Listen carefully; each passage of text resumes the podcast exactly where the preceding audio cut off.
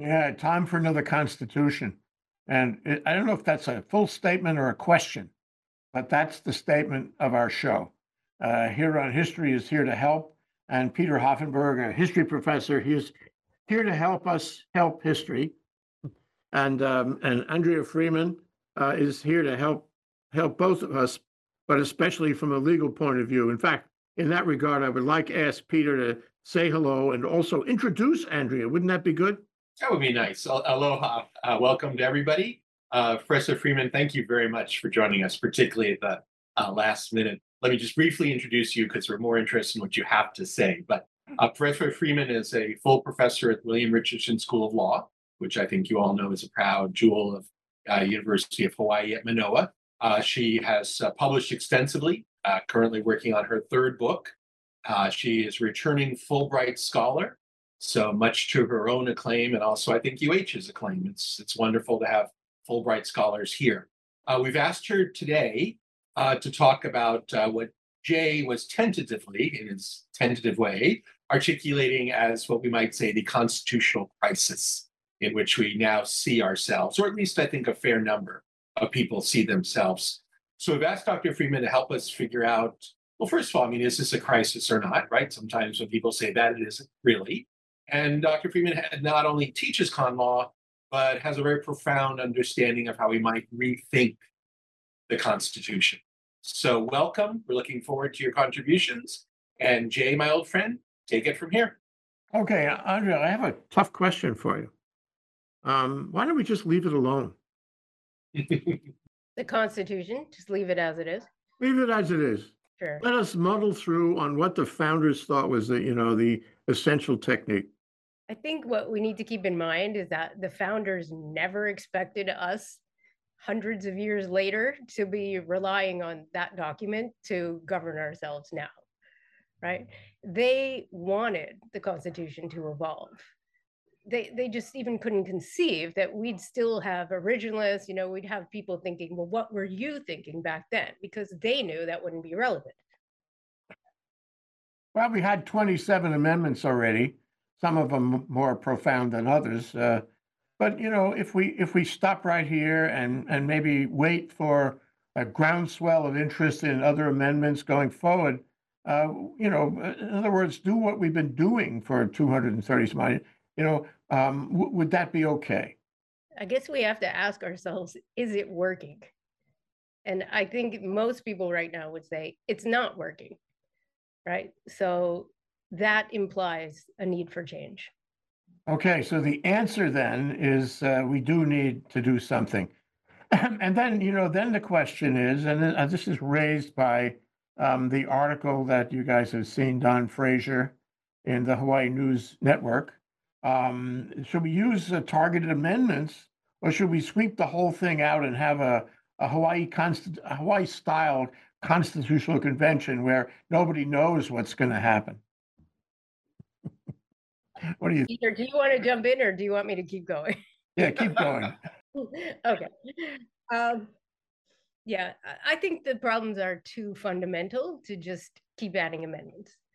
Because the problem is the Constitution is deliberately vague in the areas that I personally consider most important, which is the individual rights section of the Constitution. We just don't have anything circumscribed, so it's far too open to interpretation. So I'm inclined to scrap the whole thing and start over again with more of a rights-based constitution, which would be very specific about which rights are granted to the people, and then we can go from there. Okay, uh, but let me, let me ask this, and I do want to go through all of those with you, but I think at this moment in time, we should, we should pause for a moment and, and ask about the logistics of doing that. Uh, Hawaii constitutional conventions have not, you know, been terribly um, easy. Um, we haven't had one in, since 1978. Um, and, um, you know, query, uh, how would that work on a federal level? It sounds to me like it would be a melee in the fullest sense of the word. Uh, how, how exactly would we scrap it and start fresh? All thoughts on that, please, welcome. right? That, that is the challenge because the content of what that we would end up with, of course, depends on who writes it. And that's the problem we're seeing now, right? That the content of the, the Constitution, how it's interpreted, is based on who's interpreting it. And that's what we want to avoid. Could you explain for our viewers uh, what you mean by the problem of rights in the current Constitution and what you would envision appreciating Jay's uh, melee and everybody swinging whatever hot dogs they happen to be eating? Uh, could you help us figure out what's wrong with rights? Because everybody's always claiming the Constitution protects their rights. Uh, what's wrong with this Constitution in that sense? And then how would you let's we'll talk about the mechanism some other time. We may have to get Milner in here to talk about political balance. But what do you, as a scholar, think of as the new constitution would protect rights either differently by definition, etc. What Yeah. what do you so what could you what's wrong then what would be replaced Yeah. with? I, I think I know what you're asking, so I'll take a stab at it. So, you know, to go to the heart of probably the most controversial issue right now, Dobbs and, you know, abortion rights. So the problem with abortion rights is that they are not specifically written into the Constitution. They come from what we call the due process clause and one word, which is liberty and an interpretation that was sort of constitutionally or at least legally questionable when it was made because it did write a lot into something that is only one word right implying a right of privacy uh, implying a right to to uh, intimacy rights you know the protection of intimate parts of your life that's not written anywhere and that's what the justices now have relied on. And in that sense, they're not wrong. But we do have a belief, as you just said, that the Constitution does protect some minimum, right, some floor of individual rights. But that they're not written into it, except for things like, you know, a right to free speech, which again is far open to interpretation. So, what we need to do is to get from a constitution that is so vague, an interpretation that is relying on how are we going to define one word? And since it's not defined, we're going to go back and do our own interpretation of history, of tradition, of things that are completely up for grabs in terms of how you want to interpret them, and then say that's what the Constitution demands. That makes it too vulnerable and susceptible to the political whims of whoever's doing the interpreting. So how would you determine which rights though would be embodied in this new revised, well, I not even revised, new constitution? Like how would you determine whether privacy of the body is going to be a right or not? Right. I mean, one one potential way of looking at it is is way that some people have approached it now, looking at polls, you know, looking at what we understand to be the general desire of our population right we see people are in the majority in favor of those types of rights and then there are some rights that i think we wouldn't even have to question a right to shelter a right to food you know certain basics health that are not even guaranteed by our constitution but that every person just as a matter of human dignity and being alive deserve. Right, which is an assumption about what is the public good and that housing is a public good. Um, it's fascinating. I don't know, Jay, you think it's fascinating? I think, I think it's Well, absolutely, I, I, you know, I think Um, there's and I'm, so my many mind is things like that. Because as a British historian, right, uh, I'm used to an organic constitution. So, you know, one might even propose that we scrap the idea of a single document. And our constitutional future does not rely upon a single document, but takes much more of a, a British or British influenced. I'll just throw that out there because I can I can see the difficulty of the majority sense of rights in 2022 may not be the majority sense of rights in well, I don't know with climate change. Let's go to 2050 and see when it all ends anyhow. Um, so I think that that's fast, fascinating. I mean, what what mechanism would you include then for adding rights as we proceed along? Right, well, you suggest, you suggest, Peter and, uh, and, and uh, Andrea, that um, s- some of the problems you've identified, and we have many to go, are, can be resolved by Congress overnight. Congress could uh, codify uh, Roe v. Wade. Uh, Con- Con- Congress could straighten out the voting uh, rights. Uh, It could adopt, like the United Nations adopted last month, uh, you know, a, a grand, profound statement that everyone is entitled to a clean environment. Um, it could fix gun control. Um, and so you could take this kind of statute by statute approach, and maybe that's like the British system, um, and clean everything up statute by statute. I think we have problems there though, because you know what we've enshrined in our jurisprudence around the Constitution is that the the courts, the Supreme Court, can say that a law violates the Constitution and is therefore void. Right. So even if these things become codified, if challenged, Supreme Court can still strike those laws down and say, no, sorry, it's unconstitutional. So Let me go to one other oh. thing about this, and, and that is that we know on all the issues I just mentioned that the country is not of the same mind. We have we have a clear divisiveness on, I mean, a hard divisiveness. Uh, my bubble, your bubble, will never agree divisiveness um, on many, many important rights and other issues, uh, including mechanical issues, including legal issues. And so, um, if you couldn't get Congress to make those changes, how in the world uh, could we ever get an, an uh, you know, anybody in this country to come together on fundamental points? Uh, and and I think um, you know it is an impossibility uh, to agree on any of the things that we are divided over.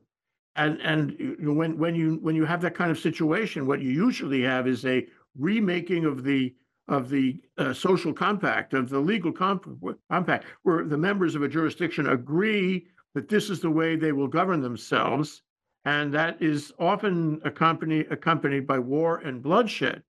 Uh, how in the world are we going to get this together? I, I totally agree. We need to get it together. We need to take a, a clean sweep and start from scratch. But doesn't that involve uh, rethinking the social compact and having the the two sides agree by arms? Is this a call to arms? Is this what's happening right here? What is, what is, Uh, um, uh, that's a question. Okay. You're not, you're not trying to incite a, a revolution. no, we don't, we don't have any weapons with nail guns that we're gonna fire into offices. Um, let me take a slightly, uh, complementary uh, path, which is recognizing the significance and importance of your overhauling and starting afresh. Uh, let's say, uh, let's talk slightly smaller. I just wanted to get your sense as an expert about what your views are. So one of the issues is, look, the court is a problem, as you suggest. Uh, but it's a problem that could be resolved with a few measures. So I just wanted to do a, a, a quick, as uh, Senator Graham would say, a rama. Uh, what is your view, for example, of enlarging the court? Yeah, I'm in favor of that. Okay, that's easy. All right. Uh, what about this notion that um, there should be uh, an age by which one should retire? Absolutely. As a person who, who clerked i- in uh, federal courts for four years and have met many a judge, I think that's a wonderful idea. Okay, as long as it doesn't cover professors. All right, there's no age. limit. I'm Okay. perfectly willing to retire. No, you're very young. No, You're very young. Jay, Jay and I are the double ARP members. You're a youngster. Okay, uh, the third one, which um, I hadn't really thought of before, the other two are kind of obvious ones, but that uh, each president during a term, regardless of whether somebody passes away or retires, gets to appoint somebody. Does that sound reasonable? Sounds fine to me. I, I don't, I, I'm not. I mean, I know you have the big, you have the big macro. and I Yeah. really No, I really appreciate that. I think it's fascinating. Um, as Jay suggests, we should have you come back though to talk about that because that really does involve the social compact and the public good. It's a fascinating topic. And So let's kind of hold on to that um, and talk about it. But also, so you you would think that potentially by changes in the Supreme Court, access to numbers, etc., some fresh blood, we might, in a macro way, be able to resolve some of these issues It, it might be more balanced.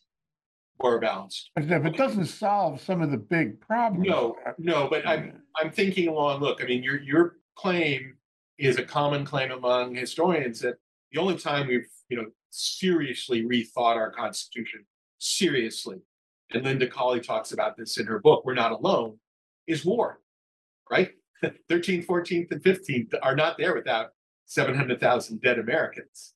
Um, and so, while I appreciate the macro needs, I also think this is a society and the world today with globalization is a society where, where order, where order is the top priority, right? So how how are we going to get reform while making it still feel that people uh, are living in a, a social order? I mean, that Yeah, you know I mean, what worries me. I mean, What, today what we I hope, sorry.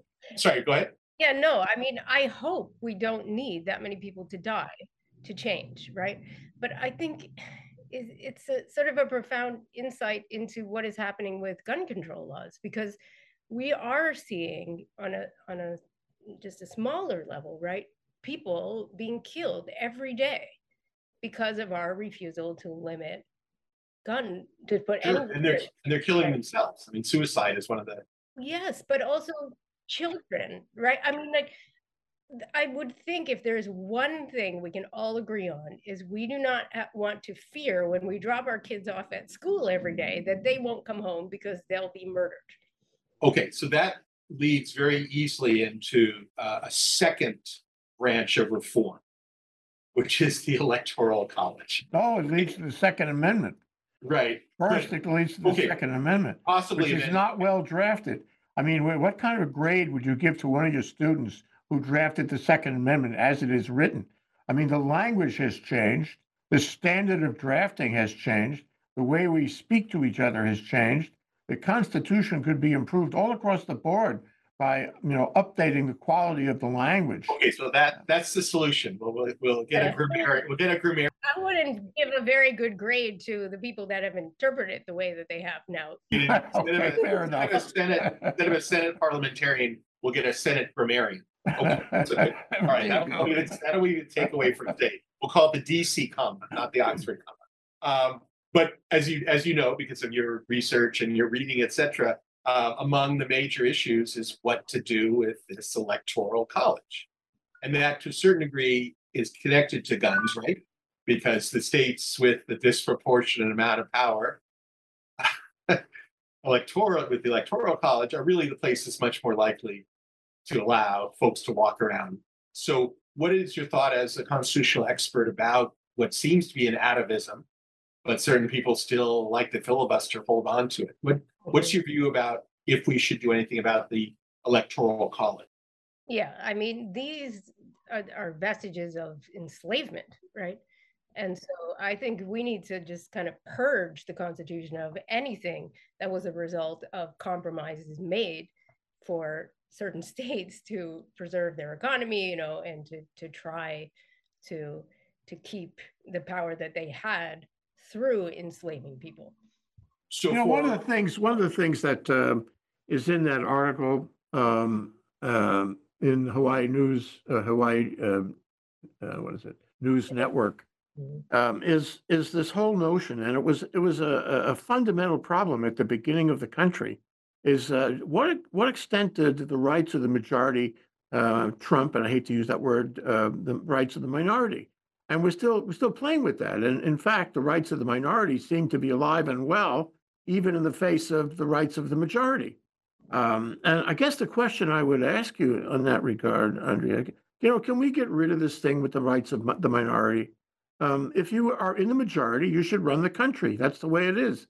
And if you want to run the country, then get into the majority. But but you can't have the rights of the minority um, twisting the rights of the majority, and that's exactly the flaw that Trump has been playing with and McConnell uh, since the beginning of their terms.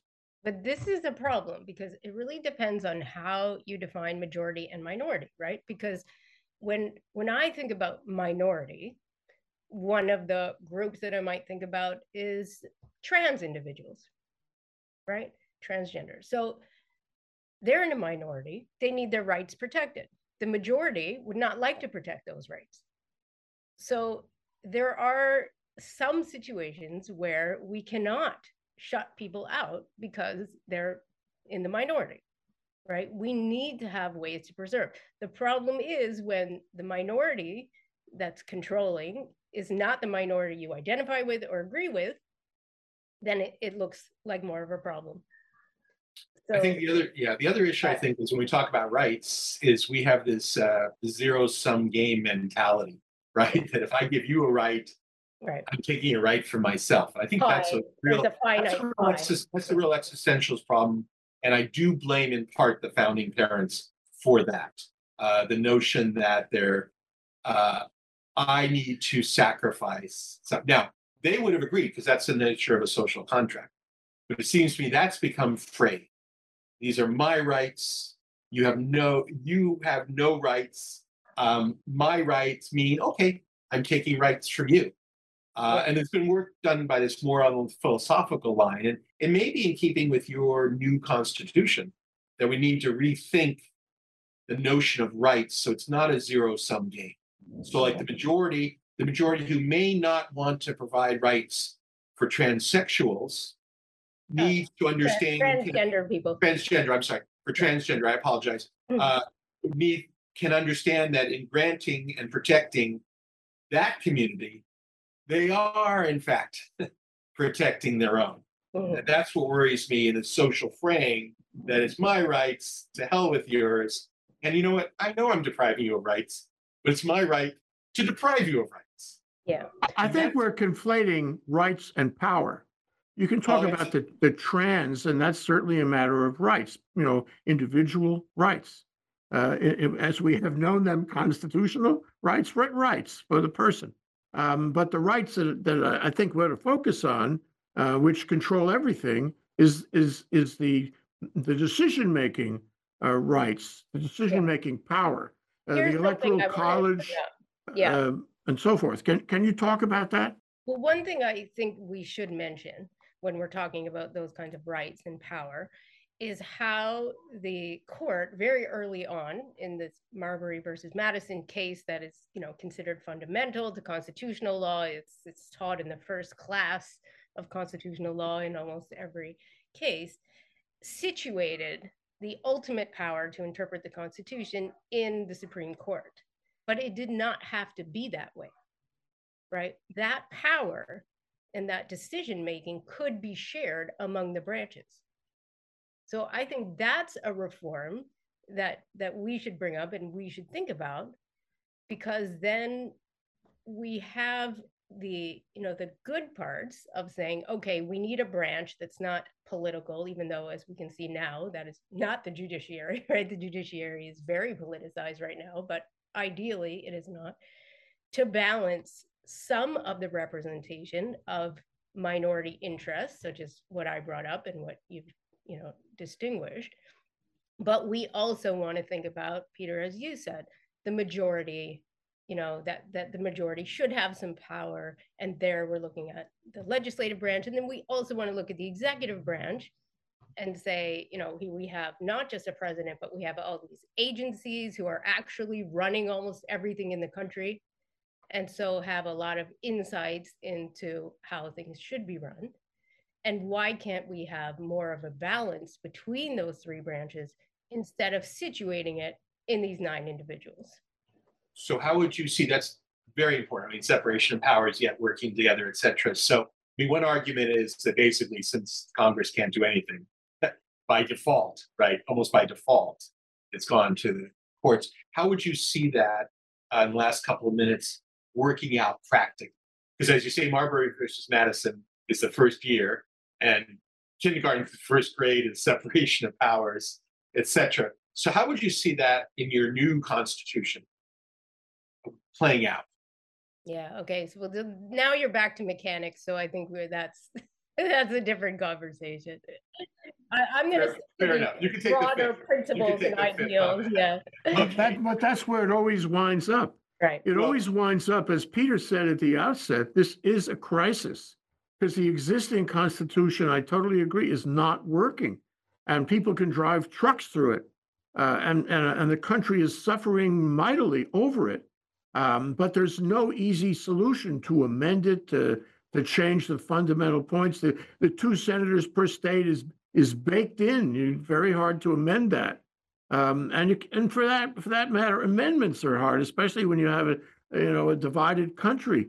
Uh, so we we always come back to the fact that this is a crisis. The country is in a crisis, and and there's no easy way to get out of the crisis. And and you know the conversation about what parts are working and what parts are not working, and how you would change them is is may I say may I say this, Andrea? It's almost futile. I mean, F F U T I L E rather then- than that Well, it's Peter's both, it's also- definition of futile. Or maybe both. It is, Maybe both. it is very much, very much, but we just have a different kind of aristocracy. Yeah. So uh, this has been wonderful. Uh, Andrea, what would you like to leave? We have a, a minute or two. What would you like to leave the audience thinking about? And we are definitely going to have you come back.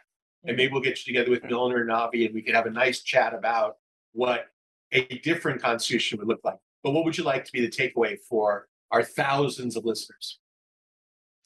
I just want everyone to understand that when when the justices say this is written in the Constitution, this is here, they're usually lying. So maybe take a look at it yourself, you know, Very and those words and and understand Okay. that you have just as much uh, insight into what it might mean as they do. Okay. That's a wonderful way to end up. Thank you, Jay. Uh, Thank you, Peter. Professor Freeman, very much. Last. I think we've we've learned Really today, as we have learned before on similar shows with Peter and me and others, uh, is that the country is very complex, much more complex than the, the founders thought. Uh, how could they know? Um, and it is getting more complex on a social and legal level. And, and to address all the issues that come down the pike is really a chore. And um, I, we have to mm, get our act together if we if we are to survive. And so, uh, Andrea, you and your students and the people who might participate in rewriting certain provisions or in creating a convention over it uh, are ultimately going to be uh, among the most important people uh, uh, to save us, all of us. Uh, thank you, Peter. Peter Hoffenberg, you. history professor, Andrea Freeman, uh, constitutional law professor. Uh, great discussion, but it is only in a very complex world, the only the very beginning. I hope you agree. I know you agree. Thank you so much. Thank you. Thank you. Aloha.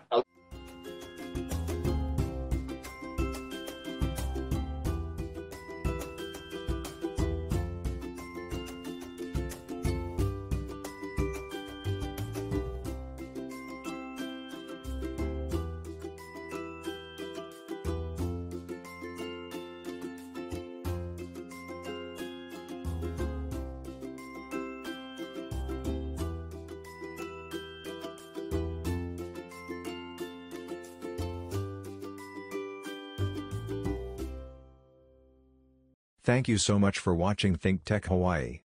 If you like what we do, please like us and click the subscribe button on YouTube and the follow button on Vimeo. You can also follow us on Facebook, Instagram, Twitter, and LinkedIn, and donate to us at thinktechhawaii.com. Mahalo.